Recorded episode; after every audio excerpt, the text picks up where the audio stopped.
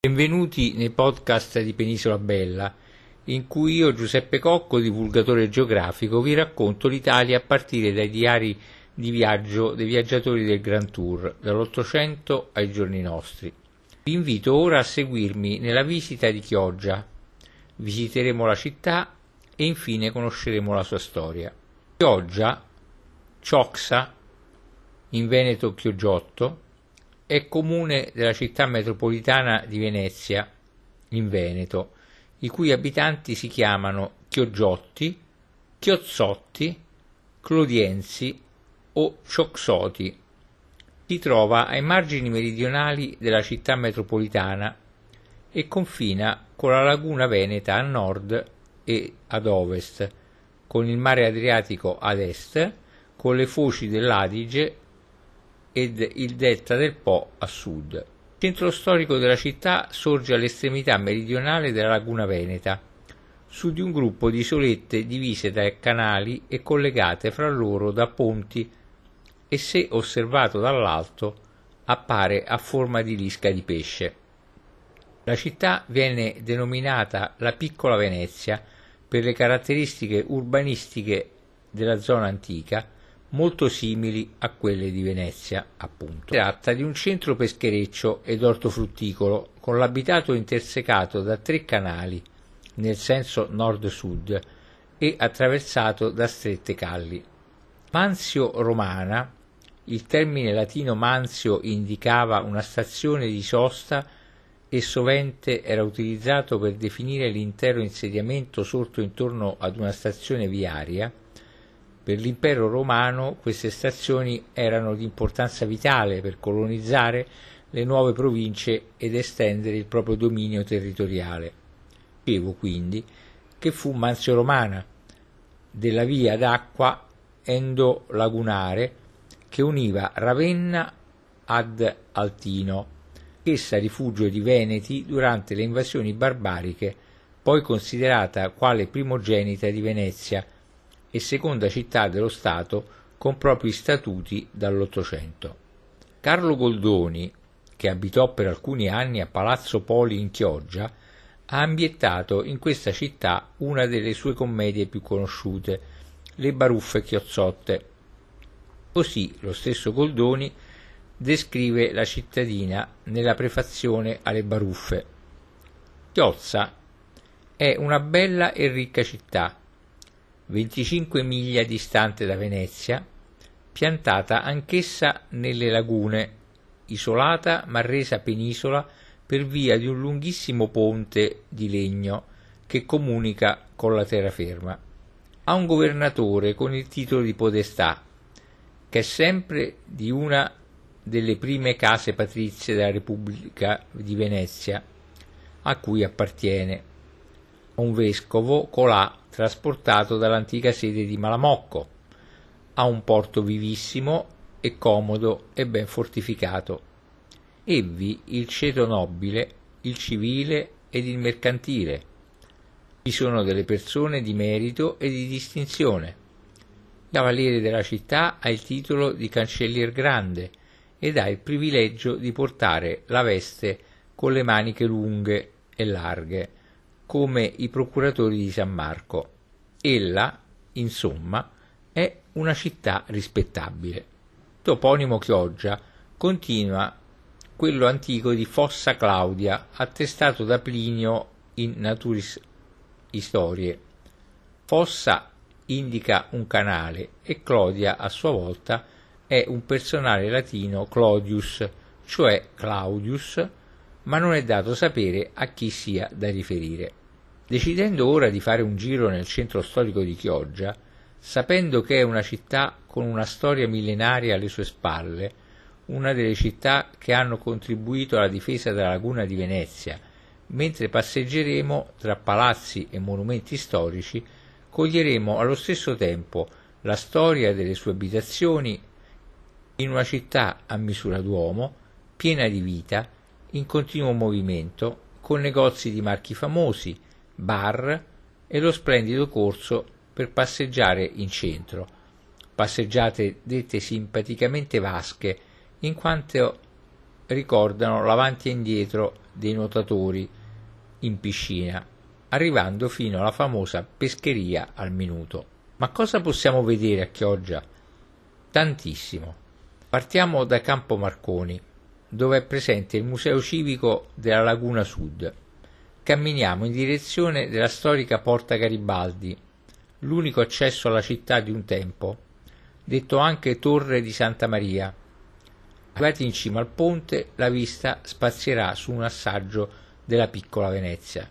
Guardando poi a sinistra vedremo il canale Perotolo con o Perotolo con l'omonima piazzetta e con il Sagreto e il simbolico Refugium Peccatorum, l'insieme di statue con al centro la Madonna con il bambino, luogo in cui i condannati a morte si fermavano per l'ultima preghiera. La Madonna, coperta da una cupola dorata, è la statua più toccante, tanto che molti pittori e fotografi vengono attratti proprio da questa statua e dal caratteristico paesaggio che la circonda, il tutto affiancato a destra dalla cattedrale di Santa Maria Assunta. Restiamo ancora sopra il ponte di Porta Garibaldi e guardando a destra vedremo il Canal Vena con l'omonimo fondaco e il ponte della Cuccagna. Passiamo poi il ponte di Porta Garibaldi e ci dirigiamo verso il centro, dove a sinistra arriviamo nella piazza sulla quale affaccia il complesso del Duomo di Chioggia, dove sono conservate le, le reliquie dei santi patroni di Chioggia, Felice e Fortunato. E qualche metro accanto troviamo il campanile del Duomo, su cui sono sculture intagliate nel marmo che ricordano la sosta di Papa Alessandro III nel 1100. Sempre nella piazzetta, oltre al campanile, troviamo il battistero o chiesa di San Martino, costruito dagli abitanti di Sottomarina che vi si rifugiarono durante la guerra di Chioggia. Di fronte a Piazza Duomo c'è la piccola chiesa dei Santi Apostoli Pietro e Paolo e, proseguendo dritti, oltre un piccolo tratto di portici, vedremo a sinistra la chiesa di San Francesco, mentre dalla parte opposta della strada la celebre casa della pittrice Rosalba Carriera, storica casa dove abitò per 14 anni Carlo Goldoni, padre della commedia italiana, che qui ha dato vita tra l'altro alle baruffe chiozzotte. Man mano che ci avviciniamo al centro iniziano i primi negozi e i bar, dove possiamo divertirci con musica, dall'happy hour fino a sera e, proseguendo, siamo circondati da vetrine sia sotto i portici, ottima passeggiata da sfruttare a chioggia quando piove, che dall'altro lato della strada. Ancora, nel centro storico, arriviamo nel rione San Giacomo. Il prossimo monumento che ci troviamo davanti sono la chiesa e i campanili di San Giacomo e davanti la statua dedicata ai caduti. Da vedere nella chiesa l'effigie della Madonna della Navicella, mentre all'esterno, come detto, ci sono i due campanili chiamati El Pare e Il Fio, padre e figlio. Questo è il luogo più vissuto, infatti vi sono numerosi locali dove possiamo gustare il famoso spritz e da qui inizia il corso del popolo, quello delle vasche, ricordate? Col corso del popolo arriviamo in piazza 20 settembre, dove poco più avanti c'è il Palazzo della Loggia e pochi metri più in là il municipio. Se ci fermiamo dove è lo stendardo, possiamo vedere anche il Palazzo Penso, un edificio bianco con finestre in stile veneziano e in una piccola calle possiamo notare anche il Palazzo Venier. Che ne dite ora di un dolce? Proprio nella piazza 20 settembre è presente una gelateria cremeria tradizionale dove si fanno le creme fritte, un dolce caldo da passeggio che ormai fa parte della tradizione chiogiotta e che vale la pena di assaggiare. Sempre nella stessa piazza, poi, si trovano anche gli edifici del Fondaco delle Farine e lì vicino la Pinacoteca della Santissima Trinità, affiancata da due ponti con i quali è possibile raggiungere sull'altra sponda la riva Vena, lo storico ponte Filippini con l'omonima chiesa che si vede sull'altro lato del canale ed un ponte in legno. Ritorniamo al corso del popolo. Teniamo il municipio alla nostra destra e se la passeggiata fosse di sera vedremo il municipio illuminato di vari colori. Proseguiamo a camminare ritrovandoci in piazza Granaio dove si trova anche l'omonimo palazzo Granaio che è adiacente alla pescheria al minuto che si trova accanto al ponte della pescheria appunto. La tappa alla pescheria è d'obbligo, sia per la storia che per immergersi nella vita vissuta quotidianamente nella città. Infatti, oltre al suo bellissimo ingresso, costituito da un grande ed alto portale con bassorilievi, è anche ricco di una gran varietà di pesce. La pescheria apre tutti i giorni, compresa la domenica, escluso il lunedì e le feste comandate dalle ore 7 alle ore 13. Tornati ancora in corso del popolo, rivolgendo lo sguardo verso le abitazioni, tra un portico e l'altro, vedremo la calle Zitelle e, dopo pochi passi, saremo davanti allo storico edificio dell'Auditorium San Nicolò. Proseguiamo quindi il nostro tour lungo il centro storico di Chioggia, nel rione Sant'Andrea Lungo il corso e per le calli, tra numerosi ristoranti che offrono ovviamente menù ricchi di specialità di pesce, fino a raggiungere la chiesa di Sant'Andrea, adiacente non a una torre qualsiasi, ma alla torre dell'orologio più antica al mondo, altra tappa obbligatoria per chiunque venga a visitare Chioggia. A destra della chiesa di Sant'Andrea una piccola strada porta al fondaco Marangoni, uno spiazzo da dove uno scorcio mostra a sinistra il ponte di Sant'Andrea, a destra l'uscita della pescheria al minuto e nel mezzo le imbarcazioni dei Chioggiotti. Si vede anche lo scorcio del fondaco Canal Vena o Riva Vena sull'altro lato del canale. Ritornati sul corso del popolo, proseguiamo un altro po' finché non ci troviamo con due edifici storici alla nostra destra. Primo di una tonalità sul rosso è il Palazzo Morosini, il secondo, molto elegante, è il Palazzo delle Figure e di fronte a loro Palazzo Naccari si erge sopra i portici. Ci troviamo ora in zona Vigo e la nostra camminata continua portandoci nella piazza Vigo ove troviamo la colonna di Vigo, con in cima il leone di San Marco o Marciano, simile a quello posto in piazza San Marco a Venezia, ma per le sue dimensioni minori, chiamato ironicamente gatto gato de Ciosa, tradotto gatto di Chioggia.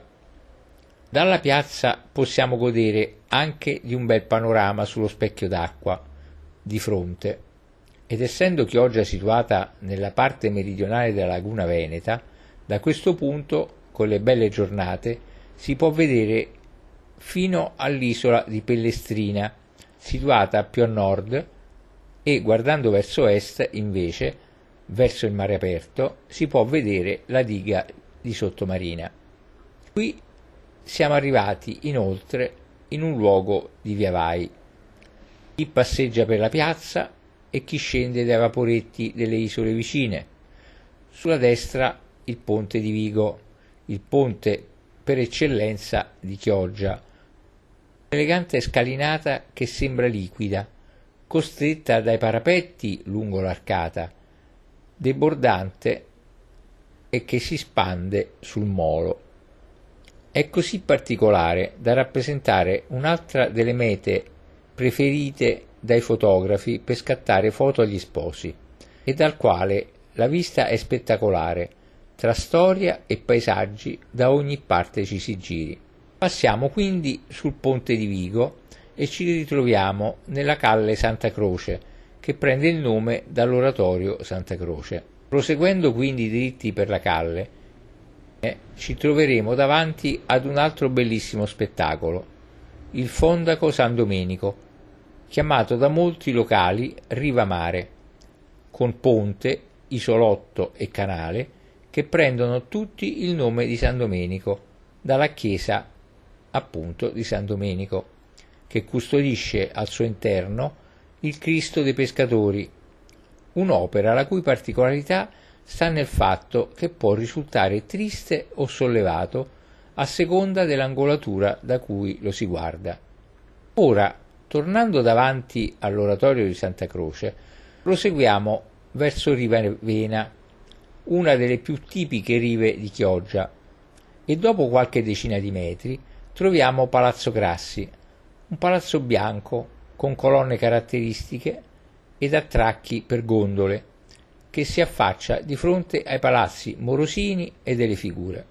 Palazzo che, oltre alla sua storia, oggi viene molto spesso usato per eventi importanti e mostre, anche nel suo ampio giardino interno. Qui ha sede anche il Museo di Geologia Adriatica, che conserva lo squalo elefante un esemplare di 8 metri di lunghezza e del peso di 20 quintali.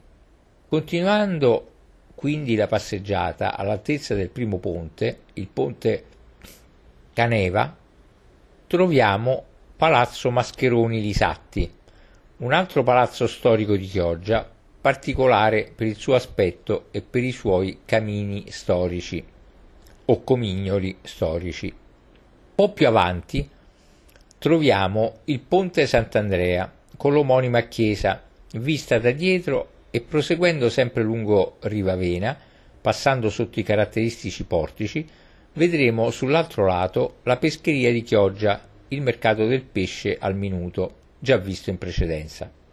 Facendo questo percorso di mattina troveremo anche le caratteristiche bancarelle che riempiono la Rivavena.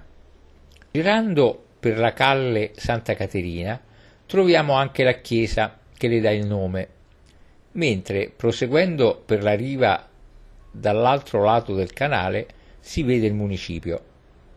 Poco più avanti c'è la bellissima chiesa dei Filippini con l'omonimo ponte di fronte e appena girato l'angolo a sinistra, nella calle Giuseppe Veronese, possiamo vedere un dipinto di padre Raimondo Calcagno.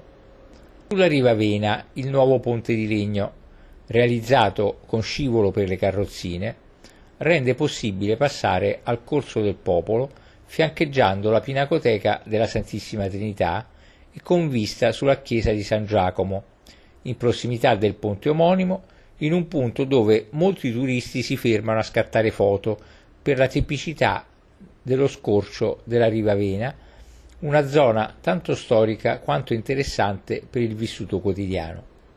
Quindi dal ponte di San Giacomo possiamo proseguire a destra, tornando verso il corso del popolo, mentre prendendo a sinistra possiamo proseguire il percorso verso Sottomarina e subito dopo il canale San Domenico. Potremo vedere sulla nostra sinistra il grande mercato ittico di Chioggia, mercato all'ingrosso con un giro d'affari mondiale che è anche possibile visitare nelle ore notturne durante le trattative, con tour guidati. Se dal ponte di San Giacomo, invece, proseguiamo dritti, andando verso il complesso dei Salesiani, possiamo arrivare alla riva Vena, lasciando sulla destra i ponti Scarpa, Zitelle Vecchie e Cuccagna. Questo itinerario si, vo- si svolge lungo la Calle Seminario, che si può visitare solo senza auto e quindi godendo di pioggia allo, st- allo stato puro. L'ultima calle della riva Vena, quella chiamata Don Bosco, conduce alla chiesa Salesiani, al suo oratorio ed anche al cinema teatro Don Bosco. E dopo quest'ultima tappa sarebbe arrivata l'ora di proseguire la giornata con la cucina tipica di Chioggia, a base di gustose ricette di pesce e dolci che però essendo in gran numero, tratterò in un podcast specifico a cui vi rimando. Invece, per finire, vi invito a fare un viaggio con me lungo la storia di Chioggia. La leggenda sulle origini di Chioggia si collega a quella di Enea, mitico eroe troiano fuggito alla distruzione di Troia che navigò per il Mediterraneo per poi approdare sulle sponde e stanziarsi nel Lazium, l'attuale Lazio. Con Enea però partirono anche Antenore, Aquilio e Clodio, che a metà del viaggio si separarono dal loro concittadino per dirigersi più a nord verso la laguna veneta, fondando rispettivamente Padova, Aquileia e Clodia. A prova di questa mitica fondazione vi è il simbolo della città, un leone rampante rosso su argento, scelto da Clodio stesso in ricordo della sua città natale ed il nome della stessa città. Fin qui la leggenda. Invece, storicamente, da ritrovamenti archeologici e studi fatti, si può ipotizzare con relativa certezza che la nascita della città avvenne intorno al 2000 a.C. per opera dei Pelasgi, popolo di navigatori originario della Tessaglia, che avrebbero colonizzato numerose città poste sulle coste dell'Adriatico. Il nome Chioggia quindi deriverebbe da Cluzza, che significa costruita artificialmente, data la natura insulare lagunare della città che, senza modificazioni umane, sarebbe stata sommersa dalle acque ad ogni alta marea. Altri nomi di indubbia origine preellenica sono Lusenso, canale e laguna che si trovano fra Chioggia e Sottomarina, ed ancora Bebe, antica torre che serviva da avamposto al confine fra il territorio veneziano e il padovano.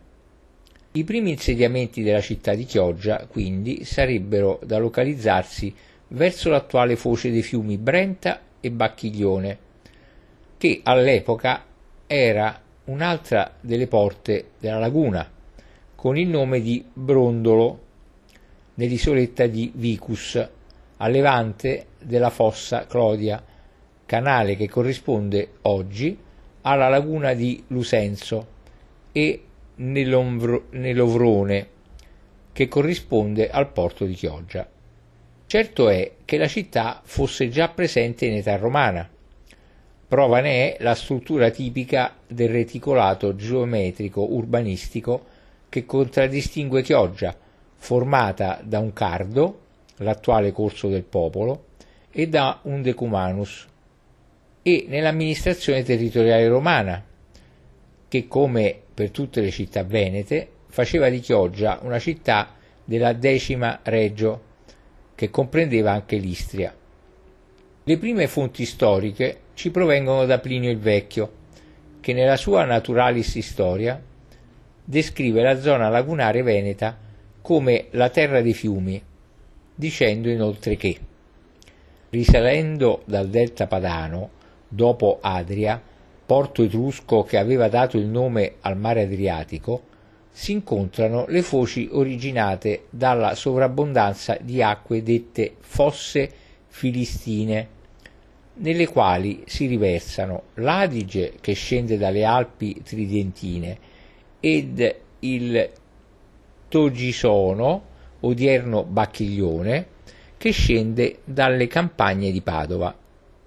Parte di queste acque alimenta anche il porto di Brondolo, come i due Meduaci, Minor e Maior, i due rami dell'odierno Brenta, ed il bacino di Chioggia, Fossa, Clodia, Canal Lombardo, che alimentano il porto Evrone.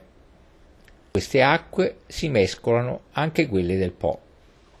Quindi Chioggia al tempo dei Romani era importante soprattutto per le sue saline e il suo centro di produzione del sal Clugiae o Clugiae, considerato uno dei più pregiati da Cassiodoro, da Cassiodoro e Plinio stesso. Nonostante ai nostri giorni non vi siano più saline in funzione, in antichità la produzione di sale era l'attività più importante per l'economia della città, che impegnava per questo gran parte della popolazione e delle forze a disposizione. Nelle acque di Chioggia vi erano fino a 72 recinti acquei, detti anche fondamenti di salina, che andavano dal porto della città alle rive adiacenti ai domini padovani, che riuscivano a produrre circa 216 volte il bisogno dell'intera popolazione per un anno.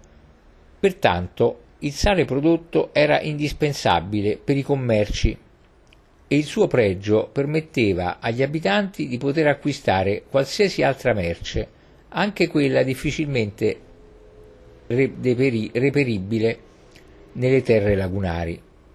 Il sal Clugiae, sale di Chioggia, era considerato perciò un bene di Stato, che portò la Confederazione veneziana a combattere numerose volte contro i, Padovani i ferraresi, i romagnoli e bolognesi, in quanto imposto come unica merce di scambio per i commerci, anche a discapito di altri tipi di sale meno rinomato.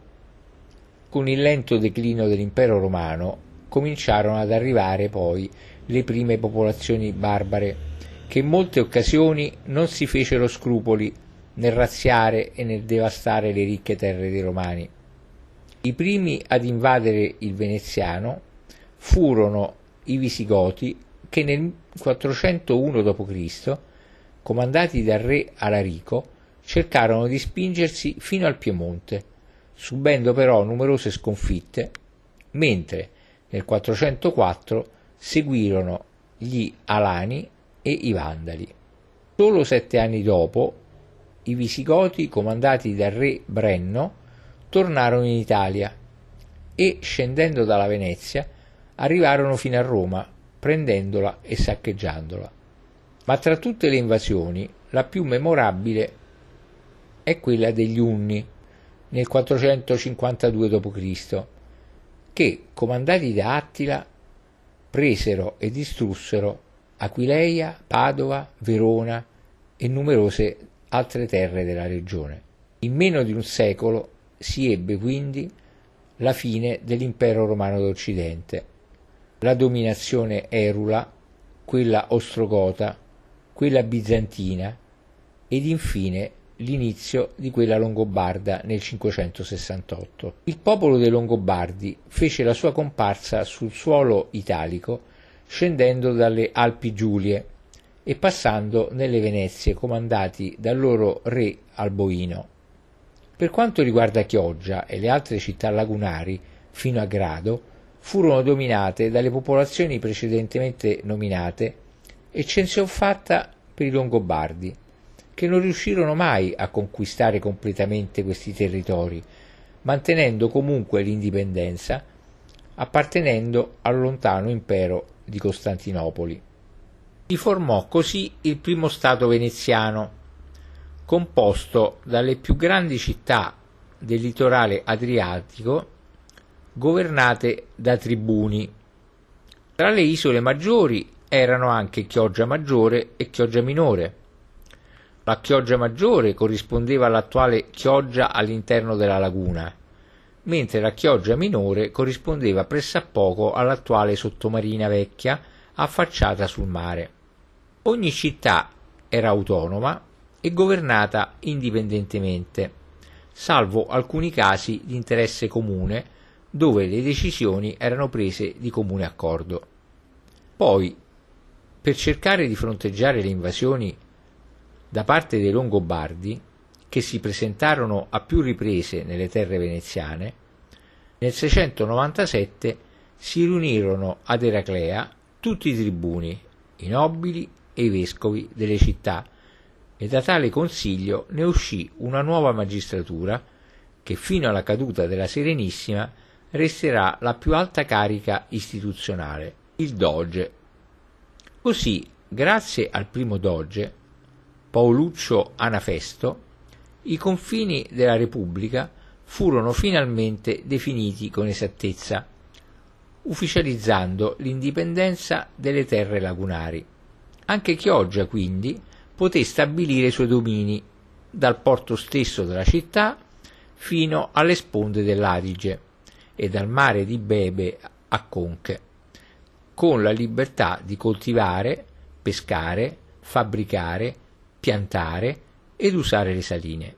Con la fine del regno longobardo iniziò quello dei Franchi, con a capo Carlo Magno, che assegnò il regno d'Italia a suo figlio Pipino nel 781 d.C.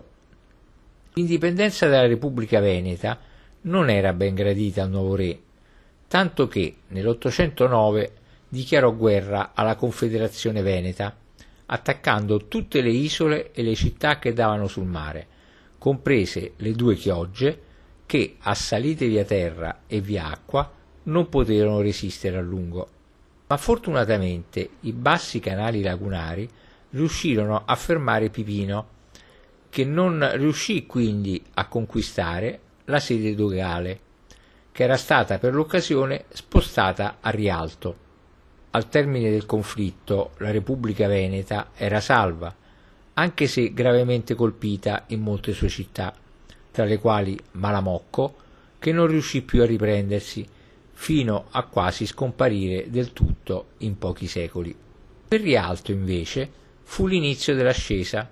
Con le migrazioni che seguirono, la piccola isoletta si ingrandì al punto che venne designata come città rappresentativa di tutti i Veneti, cambiando il suo nome in Venezia.